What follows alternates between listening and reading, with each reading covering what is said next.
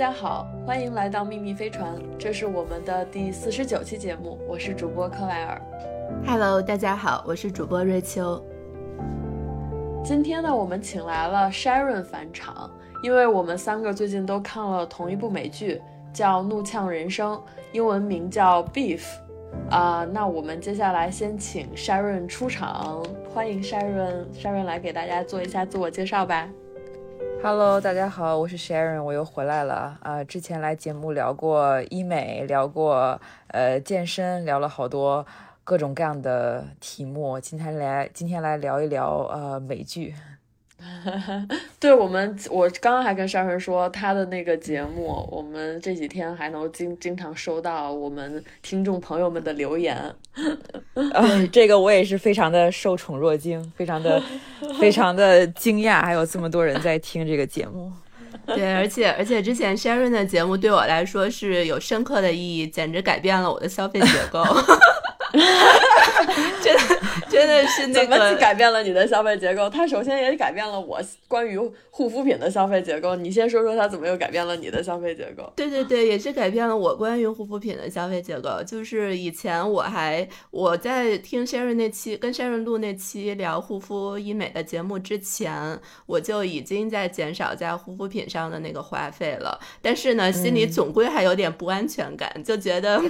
就觉得还是要用一用。贵的对吧？但是整体的是下降一些。但是跟 Sharon 聊完那期之后，我就非常坚决的把我的护肤品的权限都改成了便宜的。然后对对对，然后把那个更多的放到了医美上面。不过最重要的就是从那一期节目开始，呃，录完之后，我开始用一些药膏，就那种药店的，非常便宜，十几块钱的，然后发现确实很有用。对。对吧？对，这个感觉我也是做出了一些贡献，为大家省钱的这方面 非常有意义。嗯，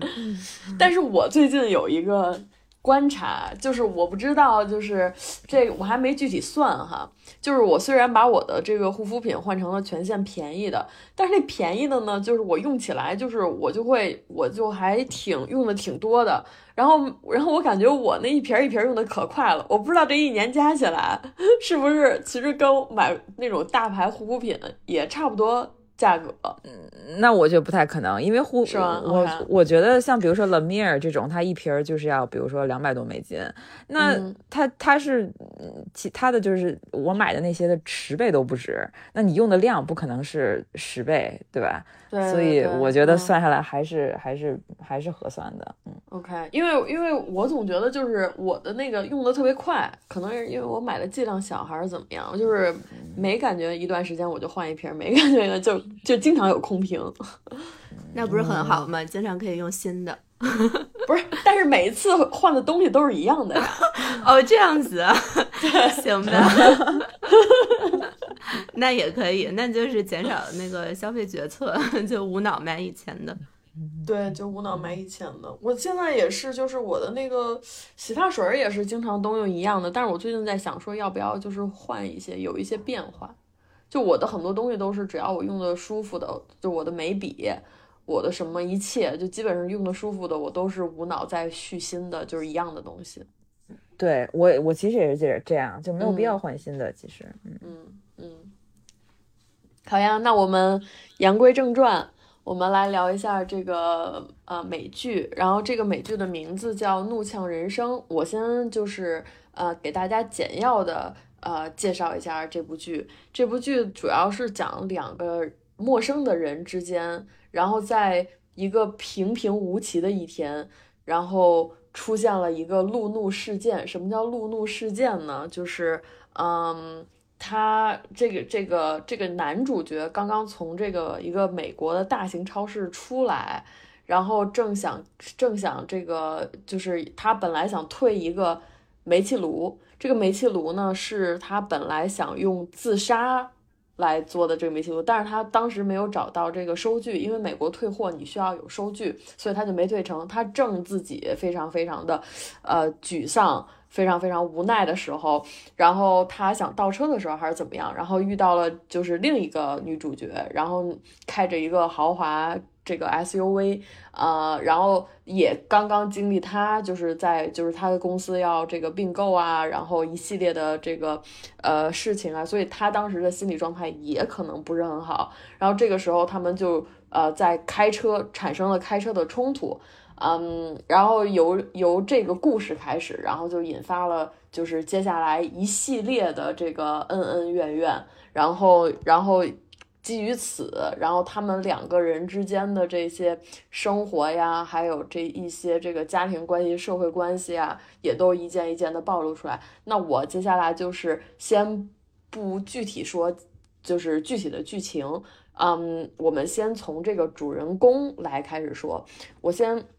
刚刚就是已经介绍了两这部剧的这个路怒事件的两两个女主人公，然后那他们这个女主这个这个主人公。呃，大概是一个什么样的形象呢？这个女主人公叫 Amy，然后呢，她就是相当于呃是一个事业型女强人，然后她有自己的公司，然后这个公司呃也就是潜在的有被并购的这个可能性，这样的话她就能套下一笔钱，就能回归家庭。那她在家庭就是其实也算是一个相当于是这个。面包的这个呃，就是去去挣面包的人，因为他有一个公司嘛，然后他们家的这些房子呀、设计装修啊，都是他自己亲自操刀，同时他也担负起家庭的支出。那她的老公是一个什么样的角色呢？她的老公是一个呃，就相当于是一个全职呃在家呃的一个叫什么？全职爸爸。全职爸爸。呃，然后，但是她老公其实是含着金汤匙出生的那种，是因为她的呃老公的爸爸是一个日本的这个呃艺术家，嗯，所以就是这是他们家庭的这么一个组合。他们有一个呃呃几岁的女儿，应该不到十岁，嗯。然后另一个女主，另一个男主角叫丹尼，然后丹尼呢，他是一个这个呃就是。呃，含义，然后是那种每天就是有一种呃疲于生计，然后为了这个家庭奔波劳碌，然后想把想就是为父母盖个房子，把父母从韩国接过来，然后他有一个弟弟，然后也是去嗯，就看他跟他弟弟之间也是有发生了一些让我觉得非常震撼的事情，这个我们可以之后再聊。所以就是说。给大家简要的介下介绍一下这部剧的这个引子，就是这个路怒事件，同时给大家介绍了一下这个各种这个人物关系。那接下来呢，我们就可以先进入一个就是第一个问题，就是我很好奇，就是 Sharon 跟 Rachel，就是你们看完这部剧，你们对这部剧印象最深刻的点是什么？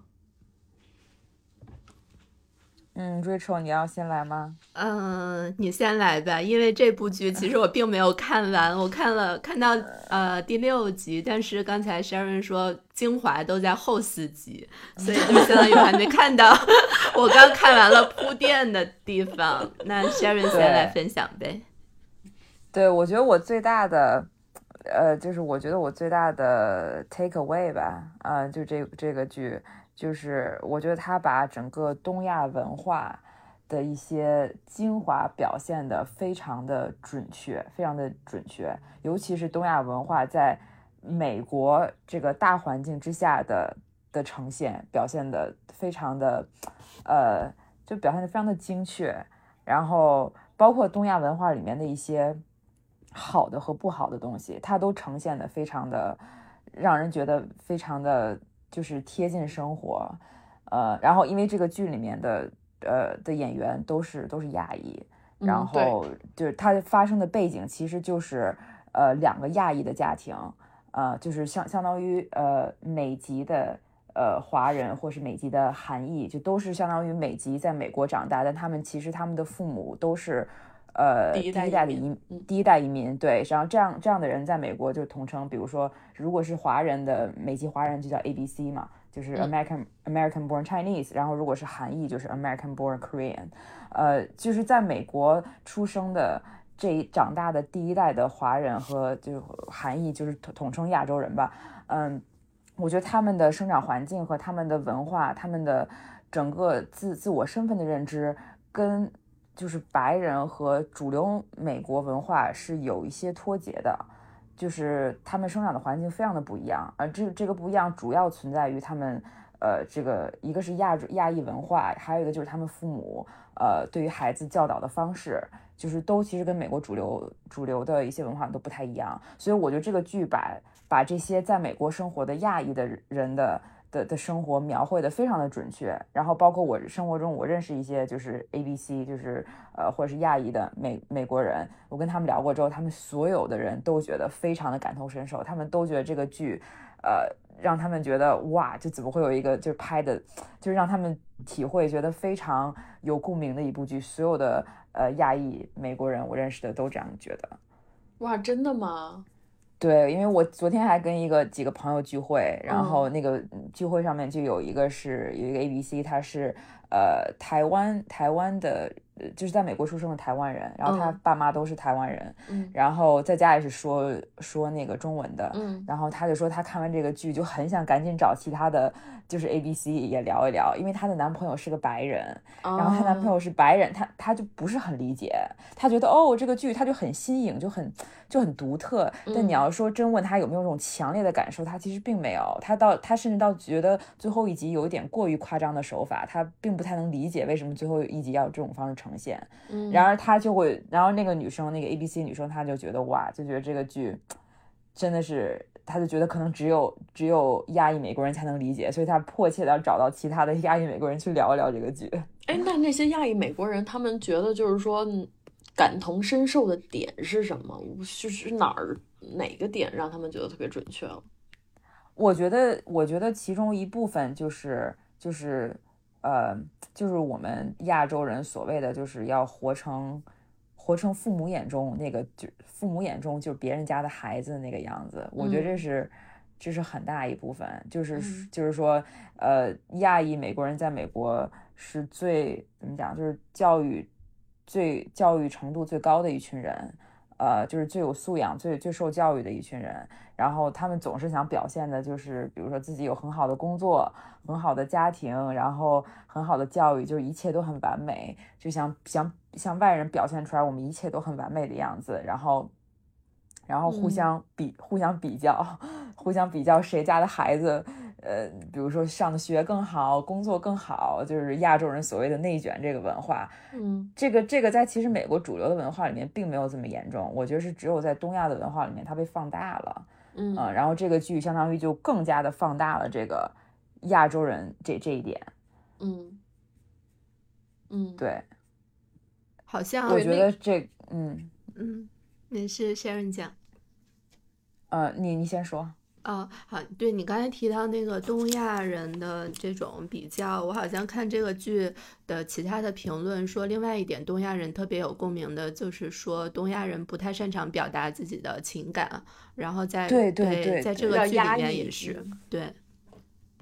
没错，就是这样，这这个点是也是，我觉得可能是第二大的。一个一个一个 take away 吧，就是就是东亚人对于自己情感的表达，就是我觉得其中有一幕就是那个男主 Danny 在在教堂里面大哭的那一幕哦，记得，我也记得，嗯，对，我觉得他那那那一个那一幕可能表现的就是说，作为一个男性，尤其是一个亚裔男性，他真的没有办法去跟任何人去诉说他自己的痛苦，或者是呃他自己的一些。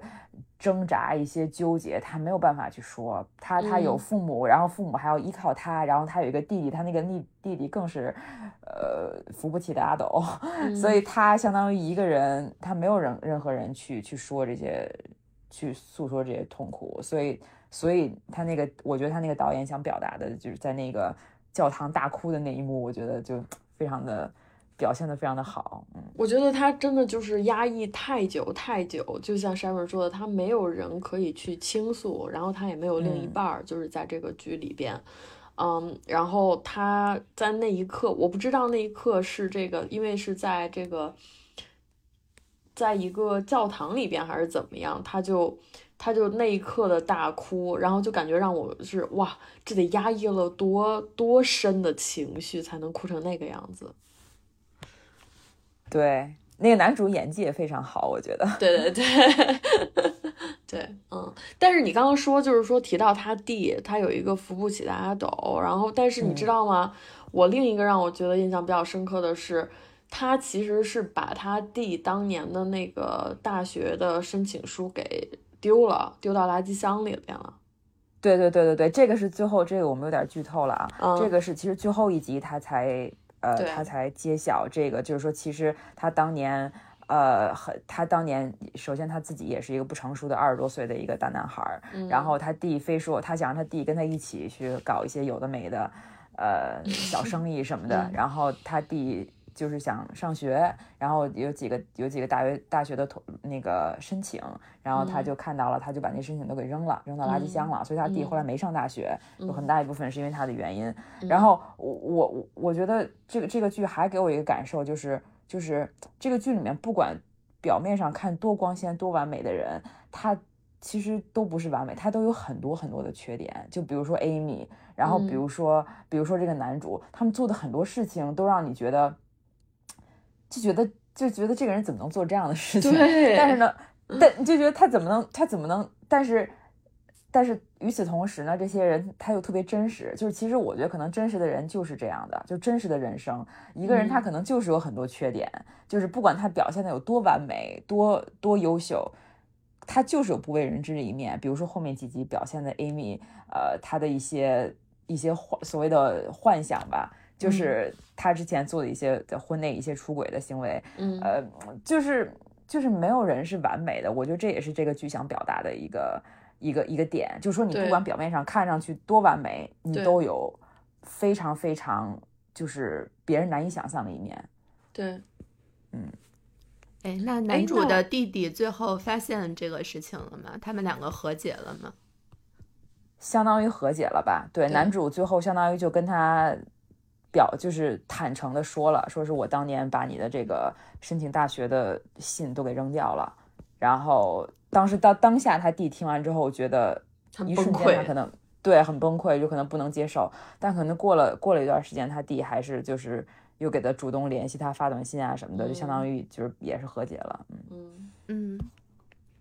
对，但是你知道他的初衷是什么吗？哥哥的初衷是想把弟弟留在身边，不想弟弟离开他。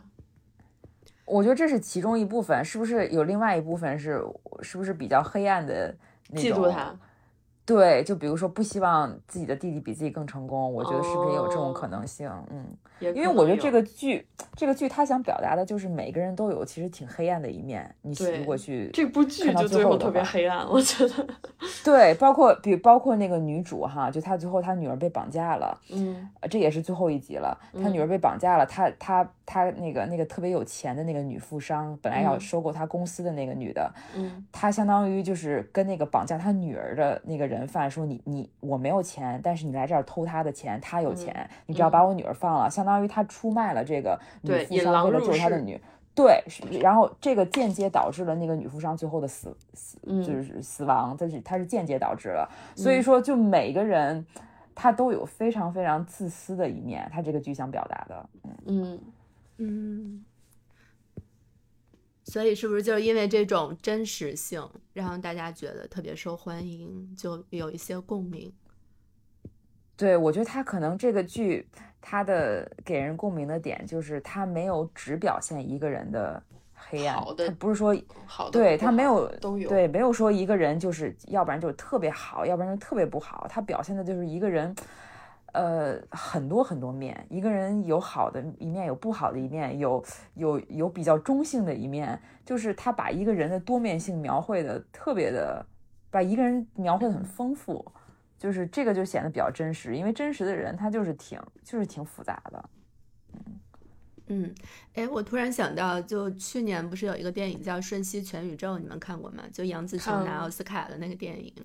嗯就是我，我当时看这部剧的时候，就会想到《瞬息全宇宙》这个电影，感觉有一丝丝相似。它也是讲那种东亚人之间错综复杂的家庭关系，然后就彼此纠缠的那种家庭关系。但其实我对于《瞬息全宇宙》那个电影最后不太能接受的就是，它 搞了一个特别完美的大结局，就大家互相和解。然后其实我就觉得那个情节就会有点突兀，就不知道前面铺垫了那么多，呃，感觉像是其实不是能解开的情感，或者有可能到了那个年纪不一定非得要解开，但是最后他们就突然和解了，好像。这个这个 beef 就是我不知道他最后有有大家一起大和解的结局吗？还是说就是一个比较黑暗的 ending？我觉得他最后其实也是和解了，但不是所有人的和解，对，只是只是男女主的和解，但是女那个女主她还是离婚了，她跟她老公也没有说复婚。哎，你怎么知道的？这我怎么感觉没没没看见啊？在。电影电影里边，他他就他只是没有没有说他们两个复婚了。OK，我觉我觉得就应该 就离婚了。我觉得对，因为包括男主那个那个女主的老公，不是最后说了一些什么，好像就是说对他很失望，然后他甚至宁愿是他只是出轨，然而他不是只是出轨，而是他这个人好像就不是一个好人，而 something like that。嗯，然后就。整个就是不光是对她出轨这件事情，她老公不能接受，还有关于她这个人，她本人，她老公后来就觉得，哦，那可能这就不是我想要的那个人。嗯嗯嗯嗯。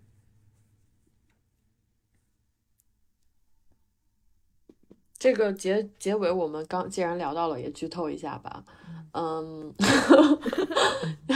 就是结尾的时候，是他们的女儿，不是他 Amy 的女儿，不是被绑架嘛？然后所有人都到了那个富豪家，然后最后经过一系列的斗争，然后就是基本上该死的死。然后该逃的逃，然后最后呢，Amy 就跟那个 Danny Stark 在了一个，在他们逃的过程当中，他们互相追逐，然后最后 Stark 得到了一个悬崖的一个下边，然后他们也什么都没有，需要就是跑到一个能够被别人看到且救助的地方，然后嗯，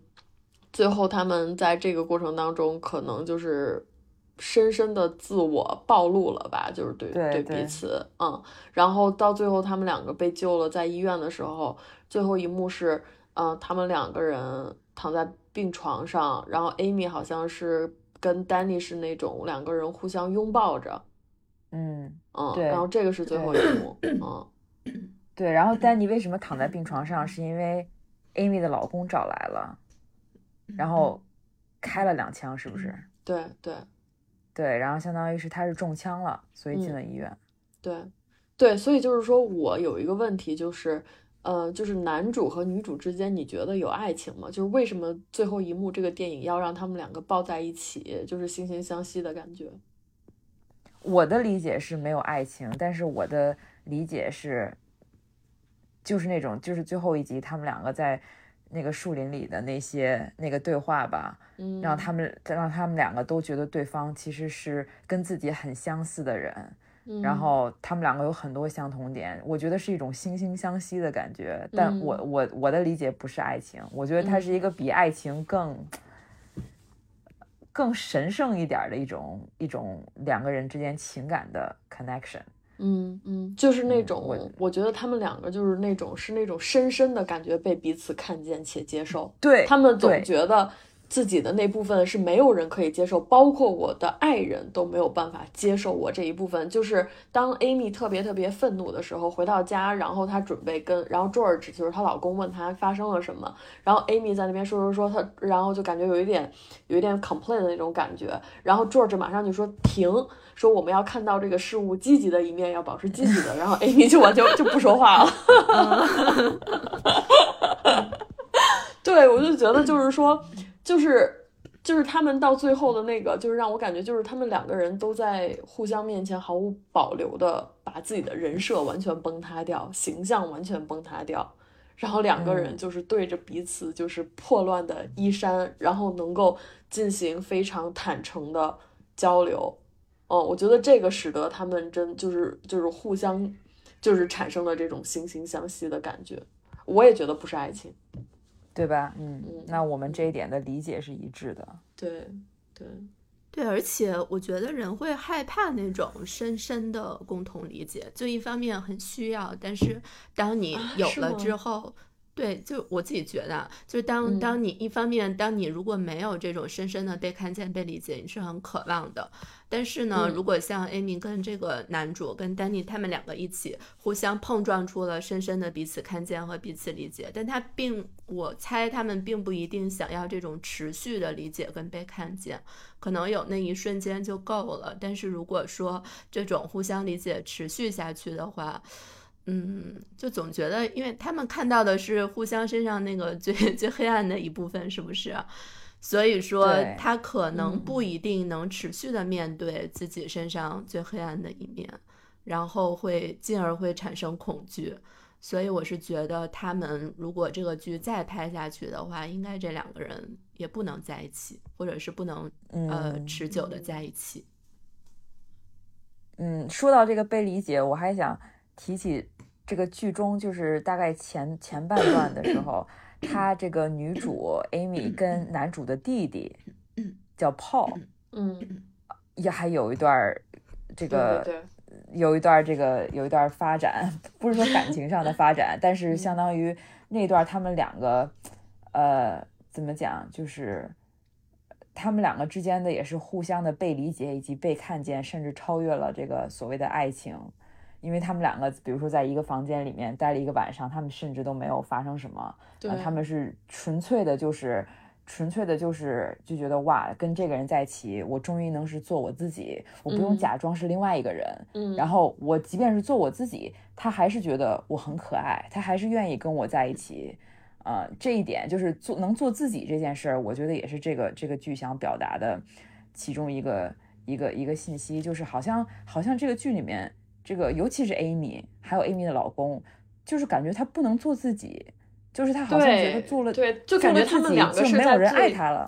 嗯，对，就感觉就是说，Amy 是那种戴着面具在最他在他最亲密的爱人面前生活，但是他把自己真实的愤怒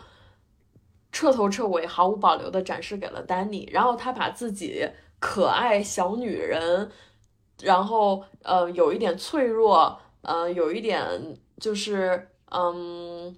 童真的那一面展示给了 Paul，就是丹尼的弟弟，然后他把他完美的那一面转展现给了她老公。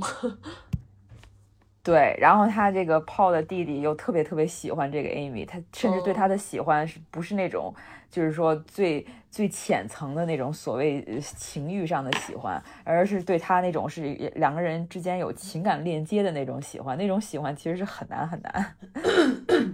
嗯，对，所以当时看到那一段，尤其是他们两个在那个 跳在酒店对跳舞，对对对，在酒店跳舞那段，我就觉得哇，这个就好像他们两个是真正的就是发自内心的开心。嗯嗯。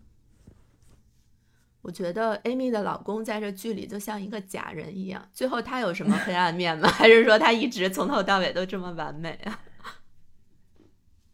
呃，好像没有啥呀。他对后来他到最后倒数第二集吧，还是什么？就反正他们快离婚的时候，然后 Amy 好像就说，当时选择嫁给这个老公，其中一个一部分原因也是因为他身上具有 Amy 身上没有的所有的一一切东西。就是 Amy 没有的那些东西，她都有。她可能就是一个很积极向上、很很阳光，然后没有什么黑暗面的人。但是呢，与此同时，她后来那个她这个 Amy 的婆婆还是还跟她说了一句，就是当当时 Amy 跟这个她老公快快离婚的时候，她婆婆其实并不希望他们离婚。对她婆婆去帮了帮了 Amy。对，然后婆婆为，然后婆婆为什么帮她呢？是因为婆婆其实自己也觉得自己的这个孩子并不行。就是没有了 Amy，他他还他的儿子其实什么都不是，他只是一个就是有钱人家的小孩儿，他并不是一个所谓的很有能力能把一个家就是操持的很好，他并没有这些这些能力，就是他其实还是很很依依赖 Amy 的，所以她婆婆其实就觉得并不希望他们离婚，主要的原因她其实也认可，就是 Amy 其实是一个很有能力，然后对家付出很多的人。对，说他如果没有 Amy，他的人生就是他的生活就像黑暗不断往下坠的那种。啊，对，我觉得可能如果一定要说的话，这个是那个 Amy 老公的所谓的就是不好的一面，但他也不能说是黑暗的一面吧，就是说她有点，她老公有点傻白甜，我觉得。对，嗯，对，艺术家，艺术家之子。嗯，她老公感觉就像从小到大都是被保护的很好，放在一个罩子里的人，他从来没有走出这个罩子，跟世界没有那么真实的接触，就是在。在那个第二集还是第三集啊，我忘记了。给我印象比较深的一个，要么就是第一集，然后就是 Amy 她工作一天很累嘛，回工作上发生很多事情，回家之后她就跟她老公说这个事，然后她老公说：“Baby，你你应该什么写感恩日记，然后对恢复写感恩日记的习惯。”她的这个。表述呢，就是让我有一种，就是好像他们两个是中间是有高低位的。她老公是高高的站在那个上面，他代表着最光明、最正确，然后最积极的那一面。他有点像是俯视 Amy。我当时想了一下，为什么？这个画面，这个这个剧情会让人觉得有共鸣。我看到网上很多评论，大家也会把这一幕拿拿出来说。那有的人就觉得说，Amy 是在外面工作了一天，她是那个赚钱养家的人，回到家里面还要被她老公这样的 judge，然后呢？对，然后我另一方面觉得说，这背后可能还有一个点是，她老公不能共情，就不能同理 Amy，她的那个。呃，反应她老公对 Amy 的反应就很像是同情，就觉得哎呀，你我我我也知道你，我也理解你辛苦，但是你真可怜。然后你为了挽救你的这个可怜，就是改变你，你还得写感恩日记，恢复很多很好的习惯。他有一种那种高高在上的同情，但不是真正的同理。真正的同理应该是说，我们两个是平行的，我跟你是呃。站站在一起的，站在你旁边的，没有这种高位地位去真正的理解你，所以他在那个时候表现出来的同情，就会让人觉得特别特别的不舒适。我当时是有这个感觉。同意，我也觉得这个我也是有有，我就觉得他们两个的那个角色有点像，就是就是那种传统的家庭模式里面，男主外女主内，然后但是反过来了。对，就是对。就是反过来了，相当于 Amy 是一个这个这个在外面工作上也遇到很多困难啊，然后她有很多觉得就是非常非常就是很难的地方。那她心情不好的时候，她想要去诉说，想要去发泄。她老公觉得你就不能写一写感恩日记吗？对，老公的世界是岁月静好的，就是 对老婆的就是外边拼杀的，对，就是不能理解，就是他两个真的是不能互相理解。我觉得可能也确实是。就是不合适吧？可能所谓的就是两个人不合适。嗯嗯嗯，我刚刚特别喜欢 Rachel 对于同理心的解释。嗯嗯，我觉得这世界上有同理心的人，就是能够满足你刚刚解释的那一条，真的是可能是少之又少吧。对对对，真的挺少的，这个是很不容易遇到的。然后我我为啥对这个 这一幕很有共鸣呢？是因为我我感觉啊，我回忆一下我之前的男朋友，他们都有类似的场景哎。是是是男生是男生更容易这样子吗？还是说男生的同理心会弱一点？我觉得男生同理心弱，这是我的，我感觉我不知道会不会被喷。对啊，此刻要发表一些政治不正确言论。我真的觉得，我真的觉得，我好像在我的那个。呃，之前的男朋友身上都遇到过类似的情景，要么是我遇到一个烦躁的事情，要么是我不开心。然后我印象比较深的就是，嗯，当然那个也是比较专嘛，就是之前我好像遇到一个特别难过的事情吧，我就。回家在家里面放林忆莲的歌，你知道，就是在 在人年轻的时候就很有那种氛围感嘛，你就一定要在深夜都市，然后什么倒一杯酒，然后放点这种都市女人的心碎歌曲。然后当时我那个有一个前男友，他就走过来，他就把这个音乐给我关掉，他说。他说：“你不要 你什么，你不要沉浸在自己的想象里了。”然后他说：“你你这个生活根本就没有这么悲惨，这个故事都是你自己营造出来的。”就这种话呢，当然往深层想想是，嗯，他说的可能也三炮没错，但是在那个当下就很不能接受。我就想说，给我的感觉就是他站在一个高高在上的那个地位上，然后他整个人嗯。散发着那种光明，就是光光明伟正的那种气息，来跟我说一些这样的话，然后那我就会觉得说完全没有被同理到，然后这个情景就感觉经常会发生在男生跟，反正就是我跟男生的相处之上，这个之间就会有这样类似的情景出现。嗯，就是你觉得自己那一部分小女人的那一部分没有被接受，所以那一刻可能会有点难过。嗯，我也不知道我没被接受的是什么，可能我在嗯想，也不一定是男男性跟女性之间的这种吧，但可能，哎呀，可能没有那么多性别，就是作为一个人，然后我觉得我我作为一个人，我并不需要他跟我，嗯，就是代表那种最光明的地方来跟我讲这些话。嗯，我觉得还是有一些这种隐秘的情绪吧，或者是情感，就好像是嗯当嗯、呃就举个例子嘛，比如说，嗯、比如说你现在遇到一个特别困难的事情，你在情绪上非常不好，然后你跟别人说了，别人就跟你说，哎，你应该放下，应该接纳自己，但是这个话肯定是没错的，但是在当下你就是做不到。嗯，如果对方也没有带着一种真的要去理解和看到你的态度在说的，在说的时候呢，你可能就反而会非常抗拒，然后，嗯，然后他就会把这个两个人沟通的，呃，就是这个场景就变成一个不太好的场景，也没有起到好的效果。嗯，我自己是觉得是这样。嗯我是觉得我我同意你说的，就是男的可能总体来讲同理心确实可能没有那么强，但是呢，我觉得这是有原因的。我觉得其中一部分原因就是这个社会会制造一些就是呃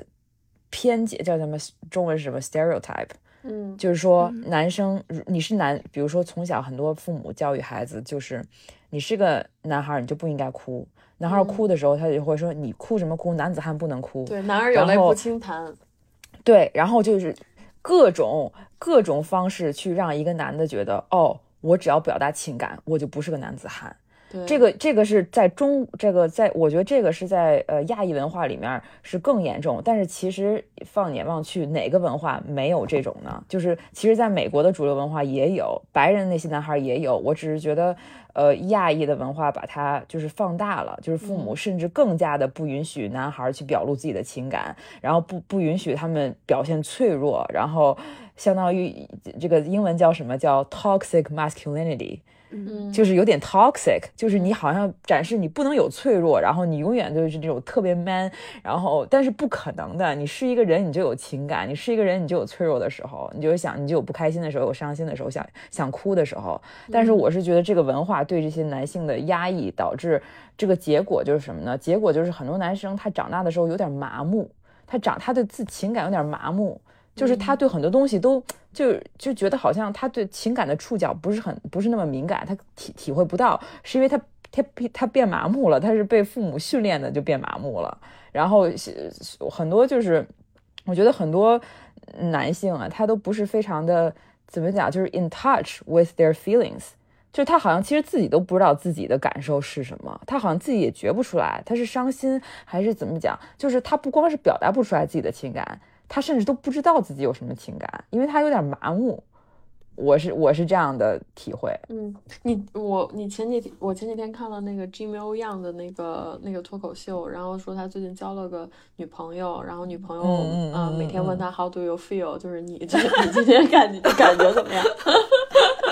然后他他说问第一遍的时候，他说是没什么感觉，然后问第二遍的时候也没什么感觉，我没有什么感受，没有什么感觉。他说你如果再问我的话，我可能就感受不好了。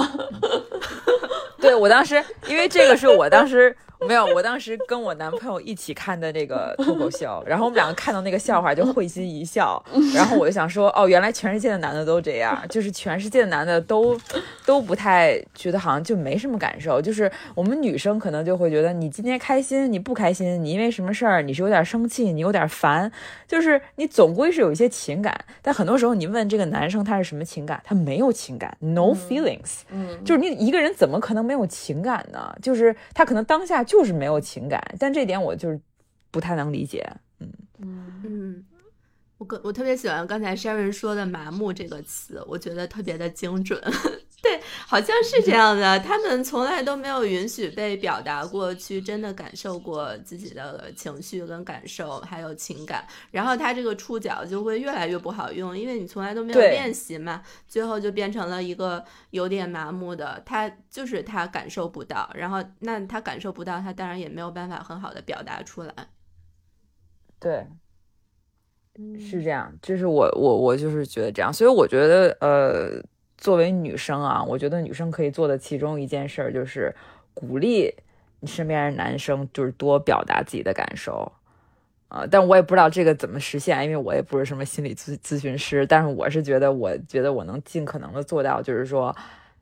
就多问问他们是什么感受。就是其实我是觉得那个那个脱口秀 Jimmy 欧阳他他女朋友做的那个事儿，我其实觉得非常聪明。对，就是他多多鼓励他说，你可能一开始他就觉得男生可能觉得很奇怪，你问我什么感受干嘛，就是很奇怪啊。但是慢慢慢慢，我觉得它是一个过程。对啊，慢慢他可能就觉得哦，可能表达我自己的感受和我自己的想法是一个很正常的事情，并且有人真的在乎。我现在是什么感受？他真的在乎我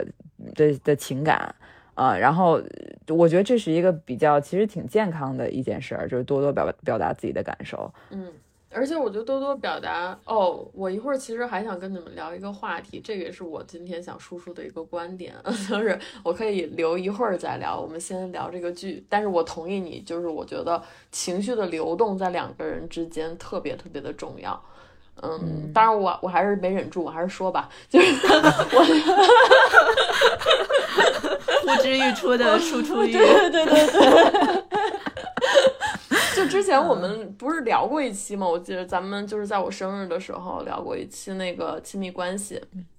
然后我们问过，就是你想的亲密关系就是最重要的是什么？我我当时就是说了，应该说了情绪稳定。但是我现在觉得，就是说，呃，正常人来说，情绪都是在一个这个一个这个光谱里边，就是非常的没有那种极度不稳定，比如说家暴这种，这或者是急速怎么那个情绪爆炸什么的，这种我们肯定要排除。但是就是说，正常大部分人来说，他都是在一个这个范围之内。我其实觉得情绪流动，两个人之间情绪流动最重要，就是包括沙润说的，就是互相表达感受。就我觉得两个人之间就是太容易，就是这个人做了什么你就不舒服了，另一个人做了什么你就不舒服了。然后你们如果就是说一直不说自己这个情情绪，一直留着，然后一直不表达，那对方是不知道的。那对方不知道，然后你就容易 build 这个 resentment，你就会容易生气。然后当你这个生气了，然后你就容易在其他地方找茬儿，然后加倍的偿还，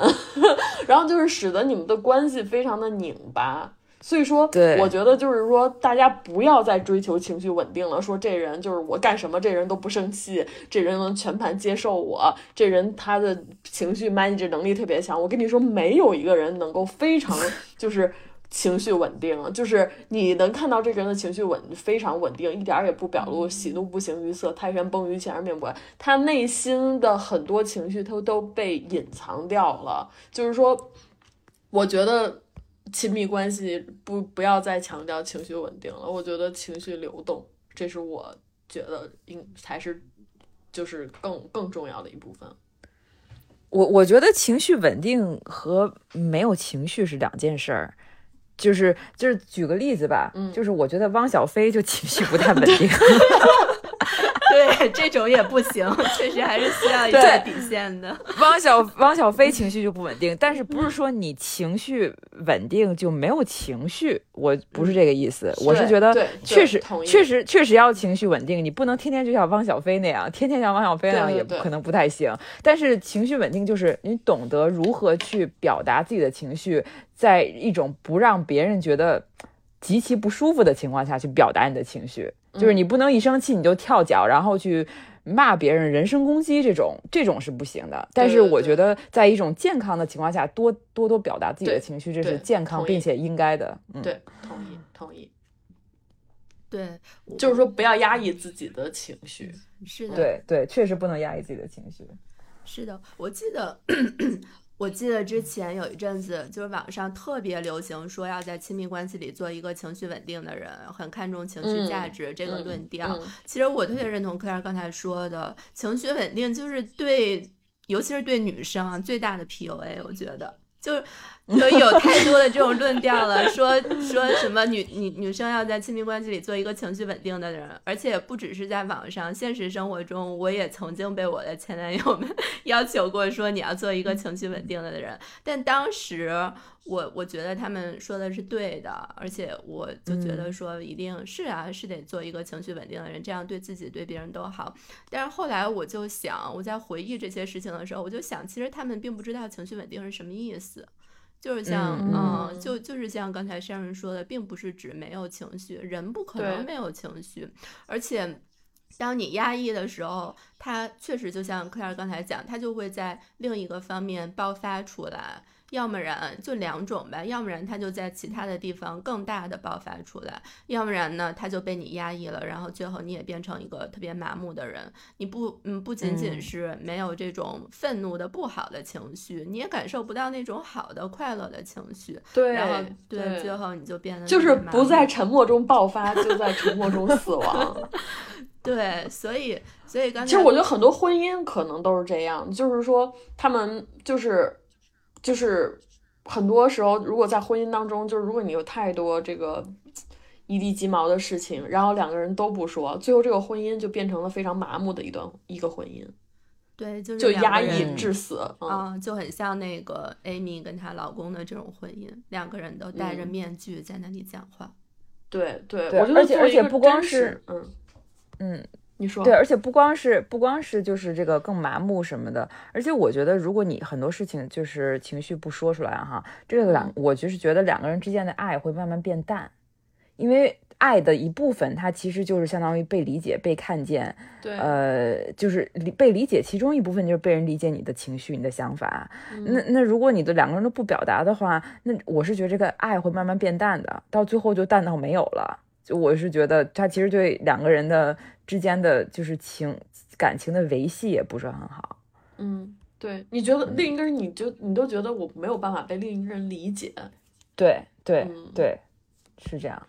嗯，而且就是刚才克莱尔有提到说情绪的流动，这个其实是是非常有道理的。就是说，情绪这个东西，它确实是流动的。流动代表着它会来，它也会走。所以，当情绪来的时候，我们第一个是识别这个情绪到底是一个什么情绪。然后，第二个呢，呃，识别了之后，就是先接受它嘛。其实很多人会误以为说，嗯，就是要管理情绪、控制情绪。但是，情绪是流动的。其实有的时候，我们所做的只是识别它，然后呃看到它，然后把它放在那儿，但它自己就会。流走的那些愤怒啊，然后什么委屈啊、懊悔啊，就不好的那些情绪，如果你真的能去看到它、接纳它，那它在你身体身体里面不会持续特别久，它自己会会走。就像那个水一样，它自己就流动了。当然，那种好的情绪也是会流动的。所以，我们只是说尊重尊重它的出现，然后让它呃让它来，也让它走。这样的话，其实就不会说变成情绪特别不稳定，像汪小菲那样。就 对对，我觉得这个是，嗯，但但很多人其实他不敢去尝试，因为他害怕自己控制不了、管理不了情绪，所以他在第一步就害怕了，他就不敢去面对自己的情绪。但反而就越是这样，你越限制了情绪的流动，它就会累积、就爆发什么的。所以说，呃，很多时候我们还是要。嗯，勇敢的去面对它，然后后面会发现它真的会流走，这样就形成了一个比较正向的情绪的流动。嗯嗯嗯。然后要做到，你说，你你先说。我说要做到情绪流动，又引申出来了我的另一个观点，就就是沟通。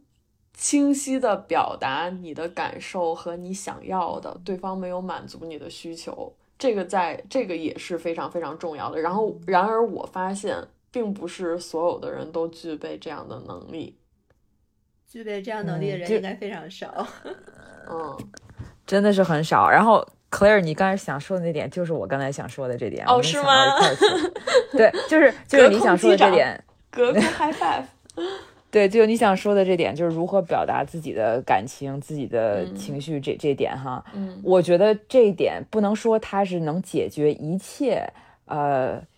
呃，就是情侣或是家庭之间的问题吧，我不能说它能解决一切的问题，但是我觉得它能解决很大一部分的问题，就是很多很多的问题。你你你回想一下，到底是什么？就是我们怎么解决它？其实归根到底还是要表达，表达你自己的情绪，然后真实的表达自己的情绪。当然不是那种像汪小菲那样表达啊，但是就是说真实的表达自己的情绪，我是觉得它能解决，真的是一个家庭或是。呃，情侣之间、夫妻之间的很多很多问题，嗯嗯，我觉得现在就是就是离婚率这么高，我现在真的就是怀疑，我觉得很多其实这些人他们之间是有爱的。但是他们就是因为可能不太会沟通，或者是情绪怎么使得他们就是积累了，然后没有办法去解决。就是我现在真的觉得这些人可能就是婚姻不必要走入离婚的这个阶段，但是他们因为没有具备这样的能力而走入了离婚的阶段。我觉得是能能够就是能够能够呃以一种比较健康的方式去表达自己的情绪，我其实觉得是一个挺挺。挺难获得的技能，我觉得应该是挺少人有这个技能的。嗯，哎，你说什么样就是什么环境，或者是怎么样才能就是造就了王小飞这样？就是我很好奇，什么样的人能够，就是就是他他的他的沟通就是就是他每次一沟通，我感觉他就是去这去在那边说大 S 怎么怎么不好，就 blame 大 S，他就很极端。要不然就是极端，对极端说大 S 好，就是什么大 S 特好，你们谁都不许说他。要不然就是开始疯狂揭露大 S 的缺点，特别极端。嗯嗯，对，我不知道，就是我觉得就是是不是人在失去理智的时候很容易就是去走极端，就包括比如说两个人吵架，这两个人吵架的过程当中，他们可能就是就是。自己的脑子就蒙蔽了一点点，然后就说出了一些伤伤害对方的话。我觉得这些所有不太懂得，呃，就是以健康的方式表达自己情绪的人，都是在从小长大的环境中没有获得一些，没有获得一些正确的教导，就是他不知道应该是怎么样。比如说他，呃，他一哭，他妈就说你不能哭，男孩就是不能哭。然后他就哦，他就知道了，我就是不能哭，那我应该怎么表达呢？然后他就走偏了，他就不知道怎么表达。那正确的应该是什么呢？我就觉得家长应该去引导，就比如说哦，你现在很伤心，你可以哭，但是你要有个度，就是你不能就是无无穷无尽的哭，然后你要知道怎么去就是去控制自己的情绪。但是你现在哭是可以的，然后你要知道哦，你现在怎么能做一些事儿让自己开心起来呢？你现在这么不高兴，对吧？就他要有一些比较健康的，就是一些引导。我觉得可能很多孩子，妈妈难道不应该先问？哎，你为什么哭？不是，是是问你为什么哭，但就是说，前提是假设就是因为哭，是因为一些就是，呃，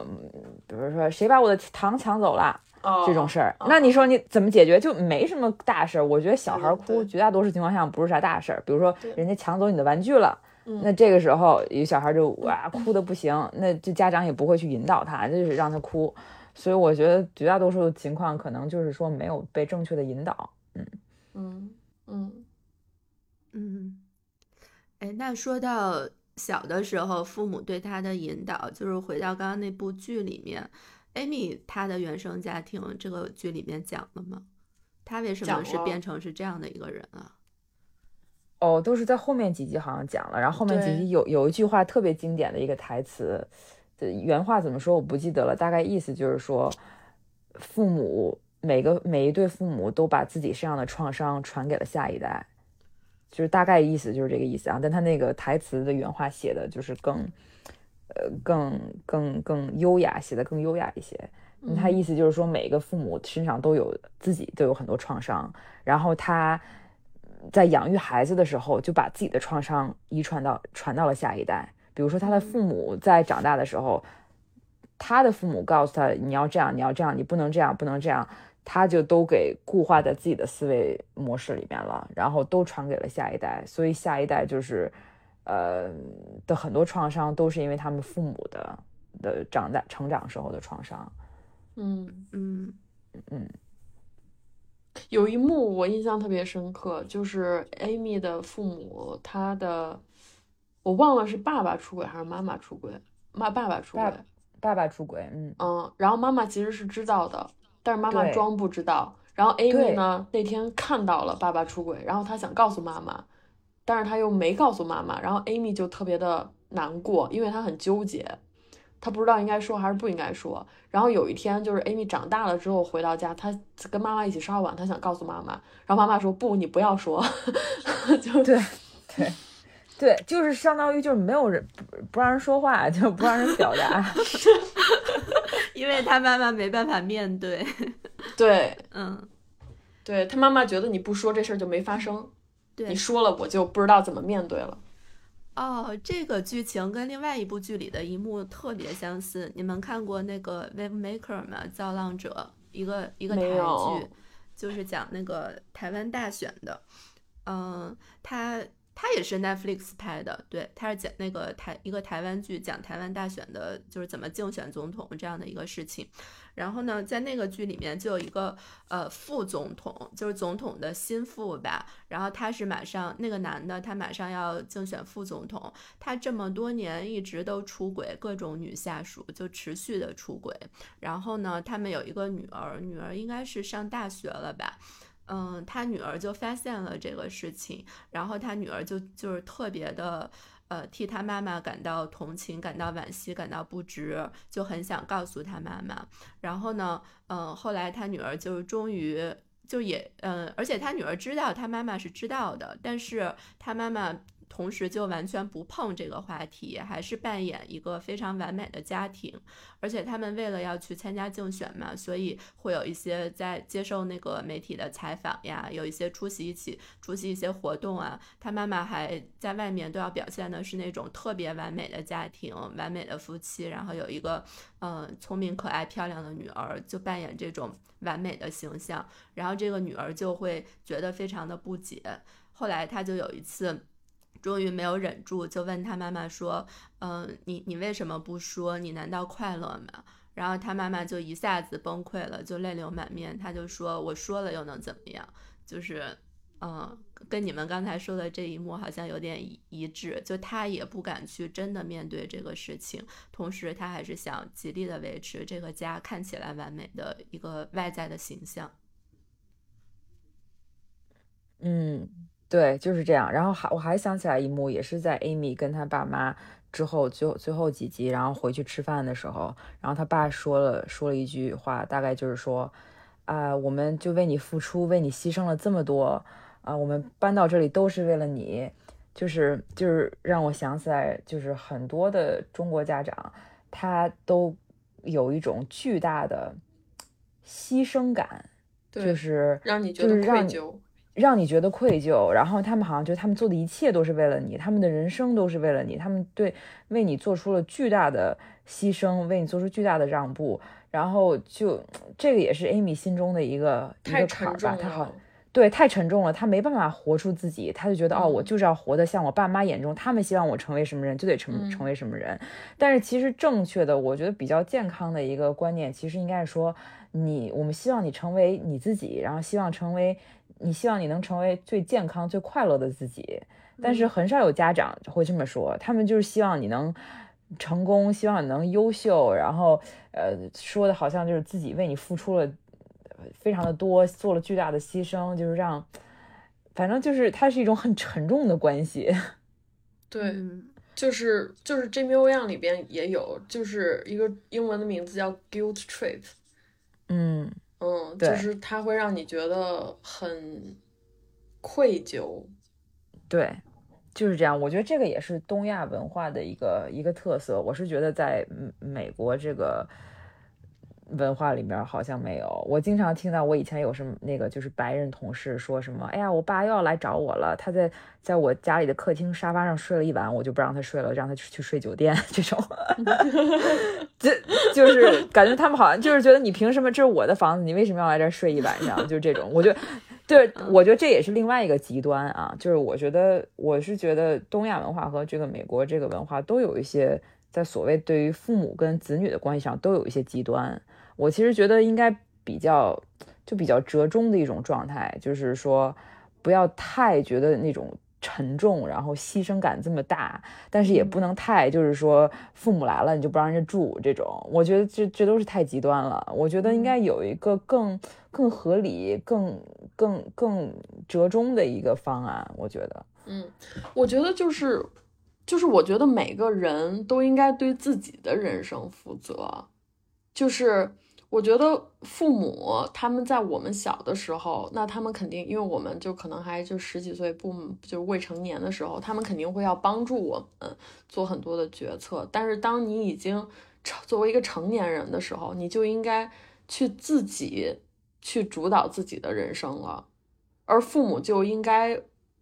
就是相当于往后退一步，不要再去干干涉你去做你人生绘制你人生的地图了。嗯，所以我觉得每一个子女，虽然说就是你可以做到去，比如说孝顺父母啊，然后对他们非常好啊，但是我还是觉得在做一些人生重大决策上面，子女一定要要有 boundary，就是一定要有底线，嗯，就是千万不能让父母觉得你就应该怎么样，就应该怎么样。你看我们为你都做了这么多，你都不能这样吗？然后这这就我觉得这叫情感绑架。对对对，这个千万不能，就是千万不能，就是没有底线的去去听父母的一些，比如说他们为想要为你做一些人生重大决策，就就不行。嗯，你们说等到我们的下一代的时候，就我们跟下一代的关系，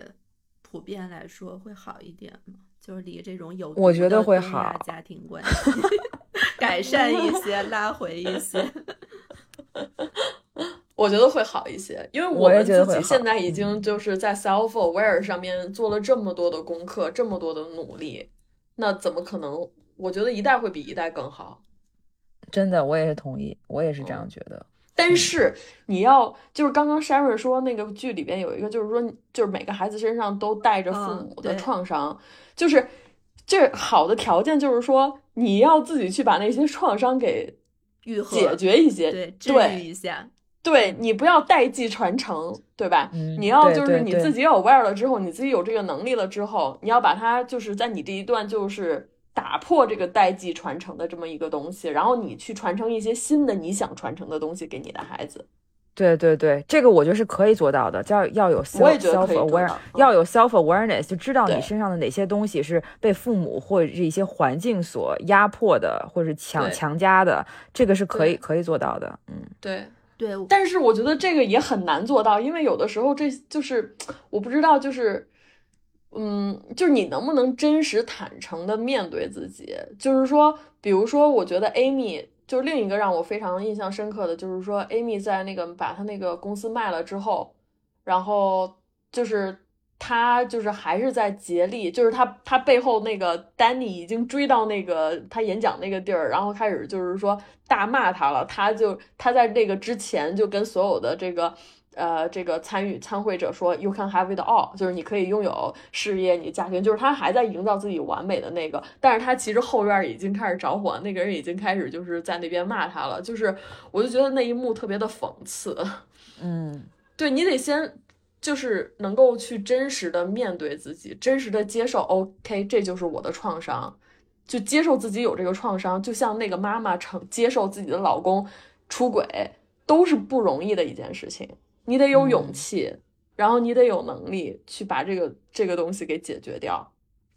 这样的话，你在下一代才能嗯，就是更健康。是的，这背后其实是需要巨大的勇气的，呃，还有这种巨大的意愿。让我们这一代去做出这些改变，就这个还是挺不容易的。因为我觉得，嗯，很多人吧，就算他们意识到，但是有一些人他改变的意愿没有那么强，那这个改变他最终也就不能发生。然后这种意愿的来源又来自于很多，像刚才说的，你得有 self awareness，你得意识到这些。然后呢，还有特别特别真实的去面对，还有那种巨大的勇气。这些都构成了意愿的来源。嗯，我之前看过有一句话说，他说，嗯，那那句话是怎么说的？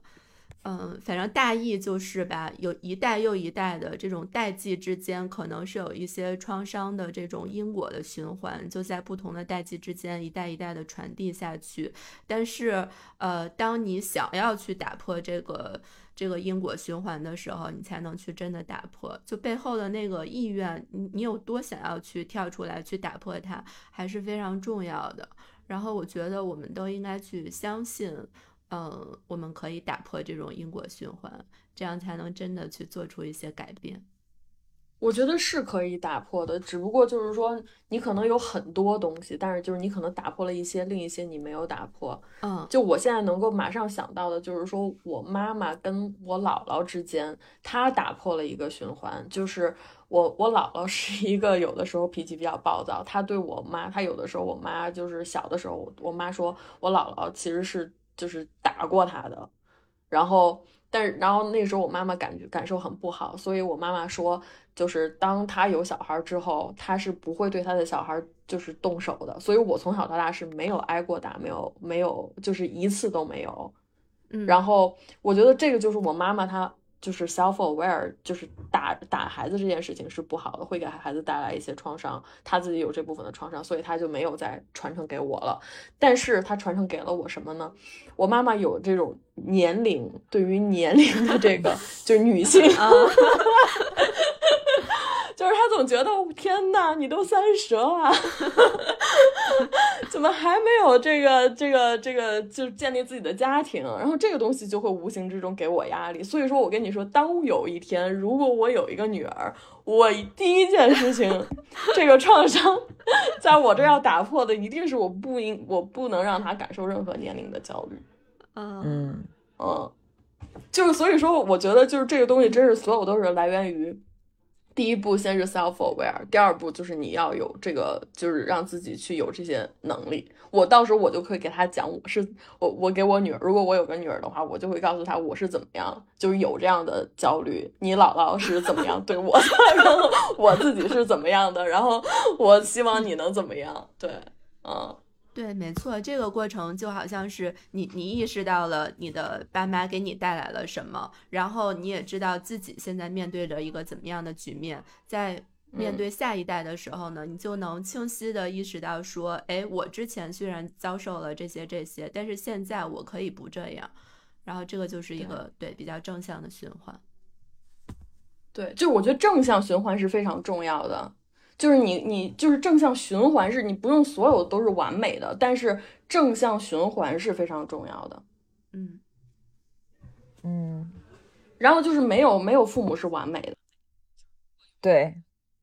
嗯，对，这点我也同意。我也觉得没有父母是完美的，绝大多数父母他们也是第一次做父母，他们也没有经验。嗯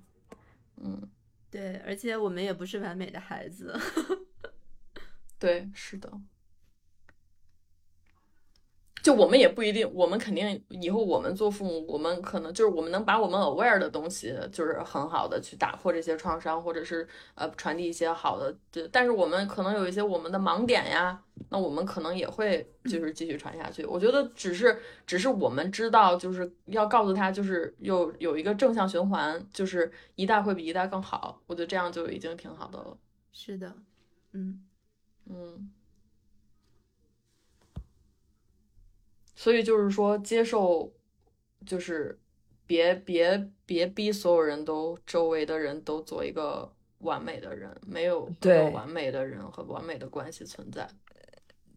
对，我就想起了之前谷爱凌采访谷爱凌的妈妈，她就说，她从小就跟谷爱凌说，不要做什么完美的人，因为完美的人根本不存在。她说他小时候，呃，考试不考一百一百分，就觉得自己是天大的错误。然后后来他就发现，这其实并不是一个很健康的思想。他妈相当于就打破了这个他小时候受到的一些创伤，然后想要去他从他这一代去改正，然后告诉谷爱凌啊，你不必要做完美的人，因为完美的人根本不存在。所以到后来，谷爱凌她自己成为一个非常接近完美的人吧，但是也不是因为他妈逼着他，他才成为这样的人。嗯，对，所以我觉得这一点就是，就是。反正他做的挺好的，就是自己能意识到自己身上是小时候的一些思维方式，其实并不是最好的。嗯，而且我觉得就是说，你如果一个人总想是要做完美的人，其实你会给身边的人带来压力，嗯，因为因为身边的人需要配合你的完美。是的，嗯。然后其实，呃，还有就是说最后一点吧，呃，我想表达的就是说，怎么样才能别人愿意跟你就是沟通，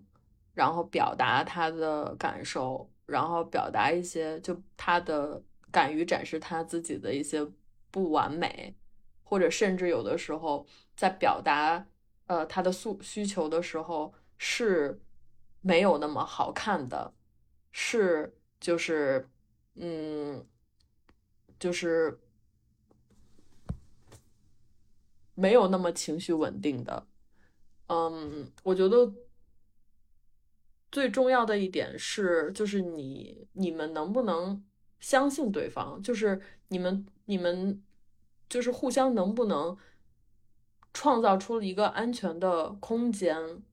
环境，让对方能够。非常安全的把他想表达的东西表达出来，我觉得这个也是我觉得亲密关系最重要的一部分之一。嗯，对，还有一个我想表达的是，这个东西也不是一夜一夜之间就能做到的。就是如果说他这个从小到大成长的环境，他就是一个不太会表达或者是不懂得表达的人，那不太可能他从比如说，如果这个人已经。成人了，已经十八岁或已经三十岁了，不太可能希望他十八岁或者是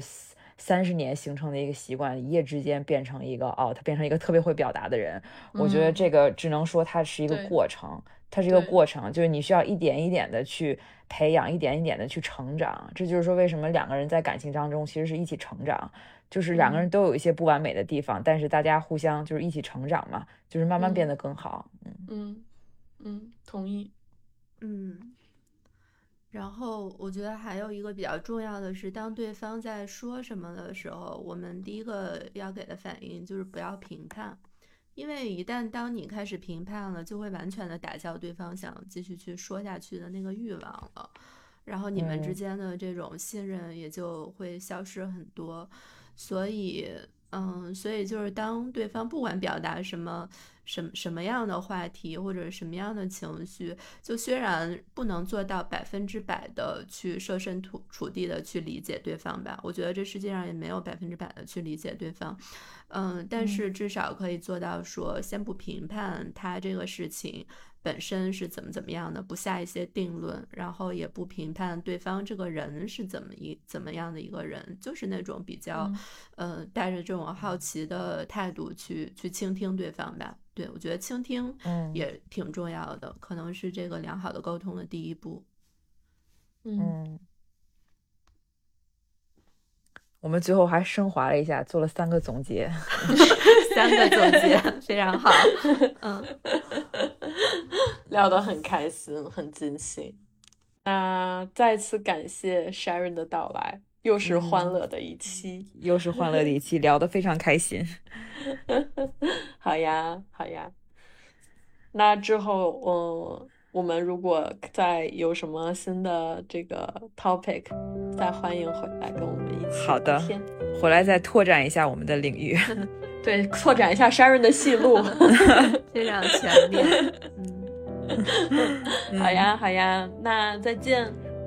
好，拜拜。本期就到此结束啦，谢谢大家，拜拜。谢谢大家。